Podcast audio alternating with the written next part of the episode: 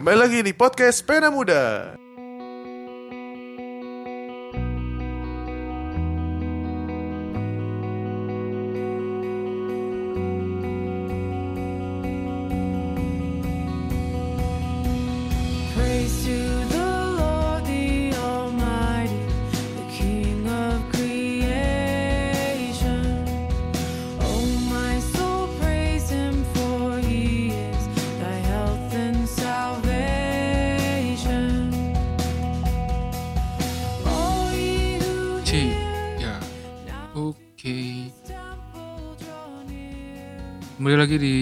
Podcast Pena Muda bersama aku di sini Fransot dan Miko Siring Ringo Eh, kali ini tidak bersama siapa pun.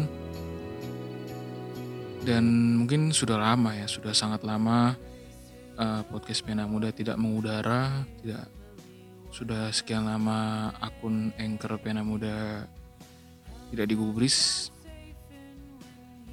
Eh, alasannya bukan karena nggak ada temen, bukan karena tidak ada narasumber, tapi karena tidak ada yang mau diobrolin. Karena bingung apa yang mau diobrolin kalau itu-itu aja bosen. Kalau bahas lagu, bahas lagu lagi, bahas lagu, bahas lagu lagi, ya ujung-ujungnya begitu. Yang mending kita bahas yang sedang happening aja. Apa itu yang sedang happening? Em, ya tidak lain tidak bukan eh, pandemi COVID-19 yang sedang sekarang sedang muabah ya, termasuk di Indonesia. Mulai dari tanggal 1 Maret kemarin di Indonesia kasus pertama dan sampai sekarang sudah ada berapa ya? Coba kita cek di Worldometer info slash coronavirus per tanggal nih tanggal berapa? 6 April hari Senin. Sudah sudah sampai angka 2491 2491 kasus 209 meninggal 192 dinyatakan sembuh. Sehingga kasus yang aktif ada 2090 Ya, eh, berkaitan tentang ini, ini pertama kalinya Pena Muda mengudara setelah sekian lama dan juga ini pertama kalinya Pena Muda berbicara perihal apa yang sedang terjadi sekarang. Dan apa yang akan dibahas. Di sini Pena Muda bukan orang yang ahli dalam hal kesehatan, bukan juga orang yang ahli dalam kebijakan publik, bukan juga orang yang ahli dalam bidang ekonomi tapi coba kita lihat ya seperti yang bisa eh, seperti yang dilakukan Pena Buddha sebelum-sebelumnya yaitu mencoba melihat dari sisi pandang kekristenan atau Alkitab. Yang tentunya eh, yang tentunya tentunya tentunya apa ya yang tentunya tidak bukan yang tidak benar sih yang tentunya mungkin ya ada yang ada yang tidak setuju atau enggak ya nggak apa-apa atau ini pena muda kan. Oke. Perihal ini mungkin yang paling saya lihat saya aku atau gua ya saya aja lah. Ya mungkin saya lihat ada beberapa pernyataan tentang ini adalah mungkin yang paling saya ingat itu ada satu pernyataan bahwa wah corona covid-19 ini adalah satu salah satu tanda akhir zaman. Wow, ini sangat bukankah sangat ya nggak tahu sih nggak berlebih ya mungkin bagi dia ini adalah wajar-wajar aja kalau dianggap sebagai akhir dari dunia ini tapi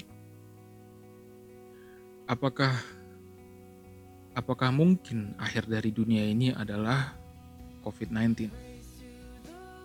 Ya kalau misalkan akhir dari akhir dari akhir dari karir beberapa orang mungkin iya ya, tapi kalau akhir dari dunia ini sepertinya sih tidak. Dan saya amat sangat yakin tidak. Karena bukan seperti itu dunia ini akan berakhir. Dunia ini tidak akan berakhir dengan wabah ini dan dunia ini juga tidak akan berakhir dengan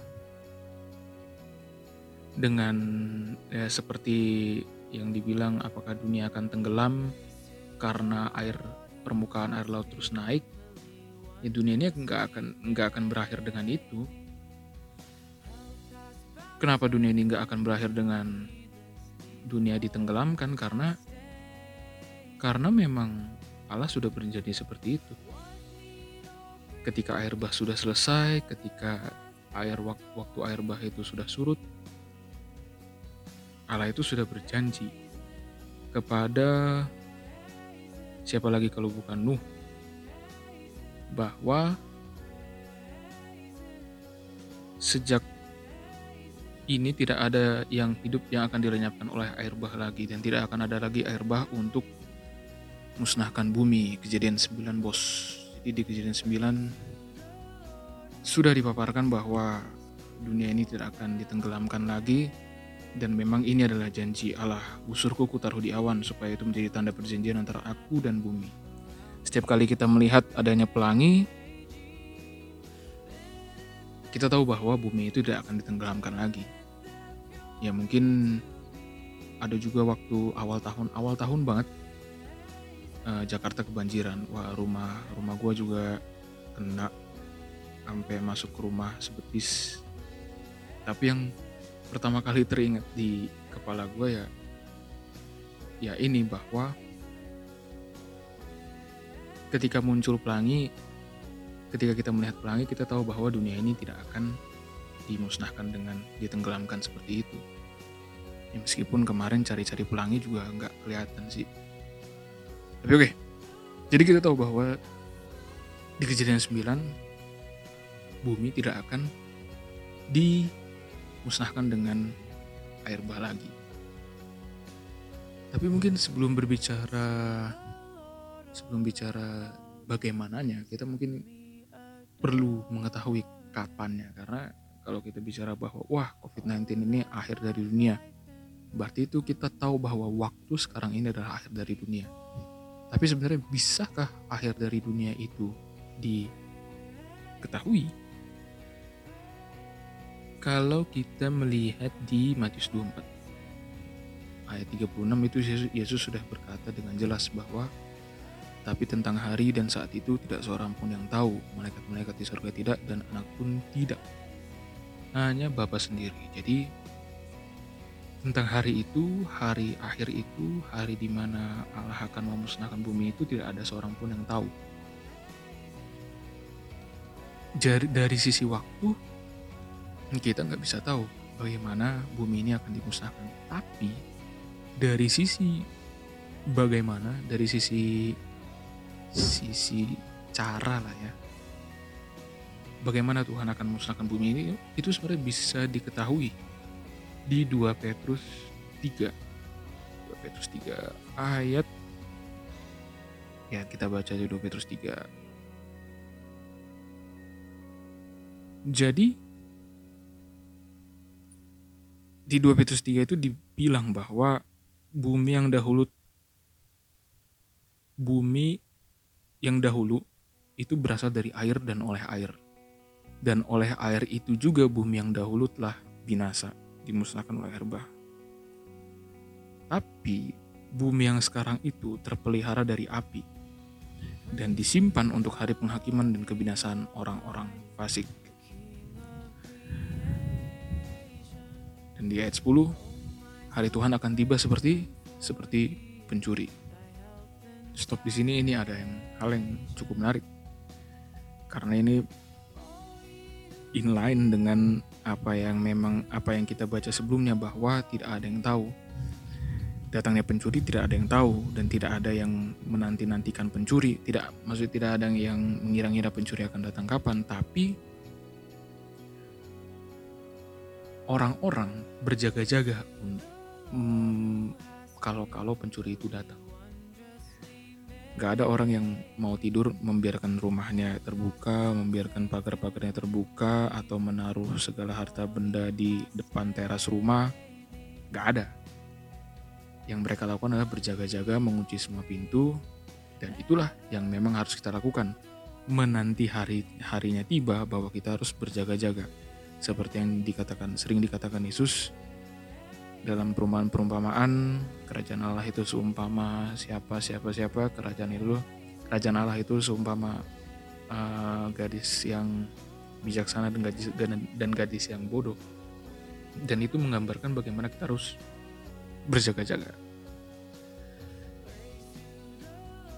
Itulah waktunya. Waktunya kita tidak akan tahu tapi bagaimana dia akan berlangsung itu kita bisa tahu karena di ayat 10 dikatakan pada hari itu langit akan lenyap dengan gemuruh yang dahsyat dan unsur-unsur dunia akan hangus dalam nyala api.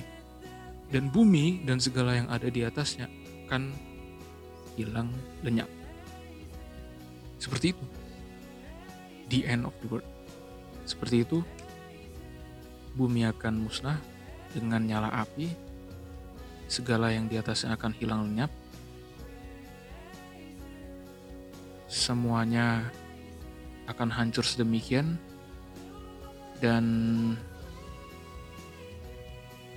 dan bumi yang sekarang yang terpelihara dari api akan dimusnahkan juga oleh api. Apakah api itu datangnya dari matahari atau bagaimana? Itu nggak tahu. Tapi yang jelas bahwa di sini beginilah dunia ini akan berakhir. Dunia ini akan berakhir dengan nyala api. Dunia ini akan dihancurkan dengan panas sehingga tidak ada yang bersisa. Jadi COVID-19 ini bukanlah akhir dari bumi. COVID-19 ini bukanlah akhir dari segala yang ada di bumi. Ya, COVID-19 ini harus dilalui dengan dengan pengharapan bahwa Allah menyertai. Ya, mungkin sulit ya, apalagi bagi orang-orang yang terpengaruh, terdampak, atau terkena, atau sebagainya. Ya, mm, satu hal yang bisa kita lakukan adalah tidak menjadi orang yang khawatir. Karena itu yang dipesankan oleh Yesus di Matius 6. Ya sekali lagi ini sangat sulit ya bagi orang-orang di luar sana, bagi orang-orang yang percaya dari hari ke hari. Atau mungkin bahkan orang-orang yang khawatir akan terkena, akan hmm, bagaimana nanti dia menjalani hidupnya, bagaimana nanti dia bisa aman dari aman dari infeksi virus dan sebagainya mungkin akan ada yang ragu-ragu akan itu semua. Tapi satu hal yang bisa kita lihat adalah jangan menjadi orang yang khawatir. Karena itu yang sudah diperintahkan oleh Kristus sendiri. Karena siapa di antara kita yang bisa menambah sehasta saja pada jalan hidupnya dengan kekhawatiran tidak ada. Dan itu logik dan itu masuk akal karena kekhawatiran itu tidak ada gunanya. Segala ketakutan-ketakutan yang mungkin kita pikirkan sama sekali tidak ada gunanya. Mohon maaf jika memang ini menyakiti perasaan anda anda yang mendengar ya. Tapi memang ya saya sendiri juga melihat kenyataan bahwa kekhawatiran itu tidak ada gunanya.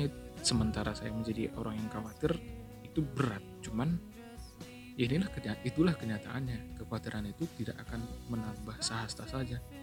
Kekhawatiran itu tidak akan menambah isi dompet kita yang kosong. Kekhawatiran itu tidak akan mengisi isi perut kita yang sudah tiga hari tidak makan. Kekhawatiran itu tidak akan berpengaruh sedikit pun. Jadi apa yang berpengaruh? Pandanglah burung-burung di langit. Nah sesimpel itu Tuhan Yesus mem me memerintahkan kepada kita. Jangan khawatir, pandanglah burung-burung di langit. Apa yang dilakukan burung-burung di langit? dia tidak menabur, dia tidak menuai. Tapi Allah memberikan mereka makan. Bagaimana Allah memberikan mereka, memberikan mereka makan? Ya pandanglah burung-burung di langit. Kalau kita memandang burung-burung di langit, bagaimana mereka mencari makan? Ya dengan apa yang mereka miliki. Mereka diberikan paruh sesuai dengan makanannya, ya mereka mencari makan yang sesuai dengan paruhnya. Mereka punya paruh yang bisa memakan biji-bijian, mereka mencari biji-bijian. Mereka punya paruh yang bisa mencabik-cabik daging, mereka cari daging. Mereka bisa mencari biasa mencari cacing, mereka cari cacing. Dan itulah yang menurut saya, menurut menurut hamba pena muda yang memang harus dilakukan oleh manusia. Di tengah-tengah situasi sekarang ini apa yang memang Tuhan berikan bagi kita untuk lakukan ya lakukanlah itu. Lakukanlah itu dengan senantiasa. Takut akan Tuhan lakukanlah itu dengan penyerahan diri kepada Tuhan dan terlebih lagi jangan khawatir. Bagi yang tidak bisa work from home lakukan itu dengan apa yang ya Tuhan sudah memberikan kesempatan kepada kita untuk bekerja melakukan apa yang bisa kita kerjakan ya kerjakan itu dengan apa yang dengan dengan ya memang yang sudah diberikan oleh Tuhan. Dengan kesempatan yang sudah diberikan oleh oleh Tuhan. Karena ya segala yang ada di kesempatan yang kita miliki, miliki kan itu uh, adalah providensi dari Allah kan? Kalau kita percaya itu. Ya kalau anda anda nggak percaya silakan. Tapi kalau saya percaya itu nah jadi dari situ kita bisa melihat bahwa kekhawatiran itu tidak akan menjadi jalan keluar. Yang menjadi jalan keluar adalah apa yang memang sudah diberikan Tuhan kepada kita. Jikalau memang kita harus bekerja keluar, lakukanlah itu dengan apa yang memang bisa kita kerjakan. Jika memang kita harus bekerja dari rumah, syukuri itu dan lakukan itu dengan segenap hati. Oh ya, mungkin kita juga berpikir, wah ini atasan kita seperti Kim Jong Un yang tidak bisa ditolerir, yang tidak bisa memberikan uh, kesempatan untuk bekerja di rumah. Ya taatilah apa yang bisa kita lakukan ketika atasan kita sudah bekerja, sudah memerintahkan untuk itu, takluklah akan akan apa yang memang diperintahkan karena karena atasan kita orang-orang yang berada di atas kita, orang-orang yang berotoritas di atas kita, baik itu atasan kita dalam pekerjaan, baik itu pemerintah, mereka itu adalah orang-orang yang memang ditetapkan Tuhan untuk berotoritas atas kita. Ya, kita menjalaninya kita menjalaninya dengan haruslah dengan ya kita harus takluk dan taat juga. Terus mau gimana lagi? Ya kalau memang kita disuruh untuk bekerja, ya lakukanlah itu seperti itu dengan hati-hati. Ya no offense untuk orang-orang yang mungkin merasakan takutnya berada di luar dan sebagainya. Percayalah bahwa ketika kita melakukan itu uh, dengan takut akan Tuhan dan juga dengan segala segala penjagaan dengan segala upaya pencegahan percayalah bahwa kiranya Tuhan menyertai kita semua seperti itu ya mau dikata bagaimana juga sebenarnya sulit sih untuk mendefinisikan apa ya status aman di tengah-tengah situasi seperti sekarang. Misalkan orang-orang yang di rumah pun kalau mau makan entah itu dari makanan online ataupun dia harus pergi ke pasar ujung-ujungnya akan selalu ada risiko. Jadi di tengah-tengah situasi seperti ini kita tidak bisa menjamin sepenuhnya bahwa bahwa kita punya kendali akan penyebaran virus ini. Justru sebenarnya kalau dipikir-pikir ini seharusnya menjadi apa ya menyadarkan manusia sih akan ketidakberdayaan manusia bahwa manusia itu tidak punya kontrol akan segala yang ada di bumi ini. Harusnya ya. Siapa coba yang bisa mengontrol bahwa virus ini tidak akan menyebar virus ini tidak akan bahkan tidak akan muncul? Siapa yang bisa mengontrol? Ya itu semua pasti ada campur tangan. Dan memang Allah yang menyelenggarakan itu bisa terjadi. Gimana ya? Kadang saking mungkin teknologi sudah berkembang segalanya sudah berkembang makin jauh makin jauh dan menuju kepada titik ekstrimnya orang-orang akan berpikir bahwa mereka bisa mengendalikan segalanya. Tapi nyatanya yang terjadi ya manusia tidak bisa tidak bisa mengontrol segalanya tidak bisa mengetahui apa yang akan di depan segala prediksi sudah sudah dilakukan. Mungkin banyak orang yang memprediksi bagaimana ekonomi tahun 2020 misalkan aja saya mungkin tahun kemarin melihat prediksi oil and gas di depan bagaimana oil and gas akan eh, bisa sangat berkembang di Asia Tenggara. Tapi nyatanya sekarang dengan adanya wabah ini minyak sangat turun. Pada waktu itu ya akhirnya seperti ini meskipun katanya banyak field-field yang bisa dieksplorasi lebih jauh di Asia Tenggara tapi kita melihat nyatanya di perindustrian migas seperti ini harga minyak turun sampai 20 dolar per barel kurang sedih jadi banyak hal yang tidak bisa kita kontrol banyak hal yang tidak bisa kita jamin di dunia ini dan justru seharusnya sih ya. Dan mungkin normalnya itu yang membuat kita sadar bahwa buat kita sadar bahwa diri kita ini memang adalah manusia-manusia yang terbatas. Dan bahwa ada entitas di luar kita yang memang berkuasa atas ini semua yaitu pribadi Allah sendiri. Kalau misalkan kita mau berpikir secara logik dan terbuka ya tapi kalau misalkan ada masih keinginan untuk denial bahwa em, bahwa manusia punya kuasa atas segalanya ya mau dikata apa? Seperti oke apalagi ya? Ini biar nggak krik nanti sepanjang sepanjang podcast kita bikin lagunya deh apalagi yang bisa kita bahas sekarang? Ya mungkin itu aja untuk kali ini. Untuk eh, pena muda edisi stay at home. Semoga kita semua tetap diberi perlindungan kita tetap diberi kesehatan dan jangan lupa untuk tetap eh, di tengah-tengah wabah ini kita tetap menyerahkan diri pada Allah karena Allah yang punya providensi dan kita tetap berserah dan mengerjakan apa yang memang harus kita kerjakan yang Allah berikan kesempatan pada kita. Oke, sampai jumpa di edisi selanjutnya kapan? Ya seikhlasnya yang punya rekaman.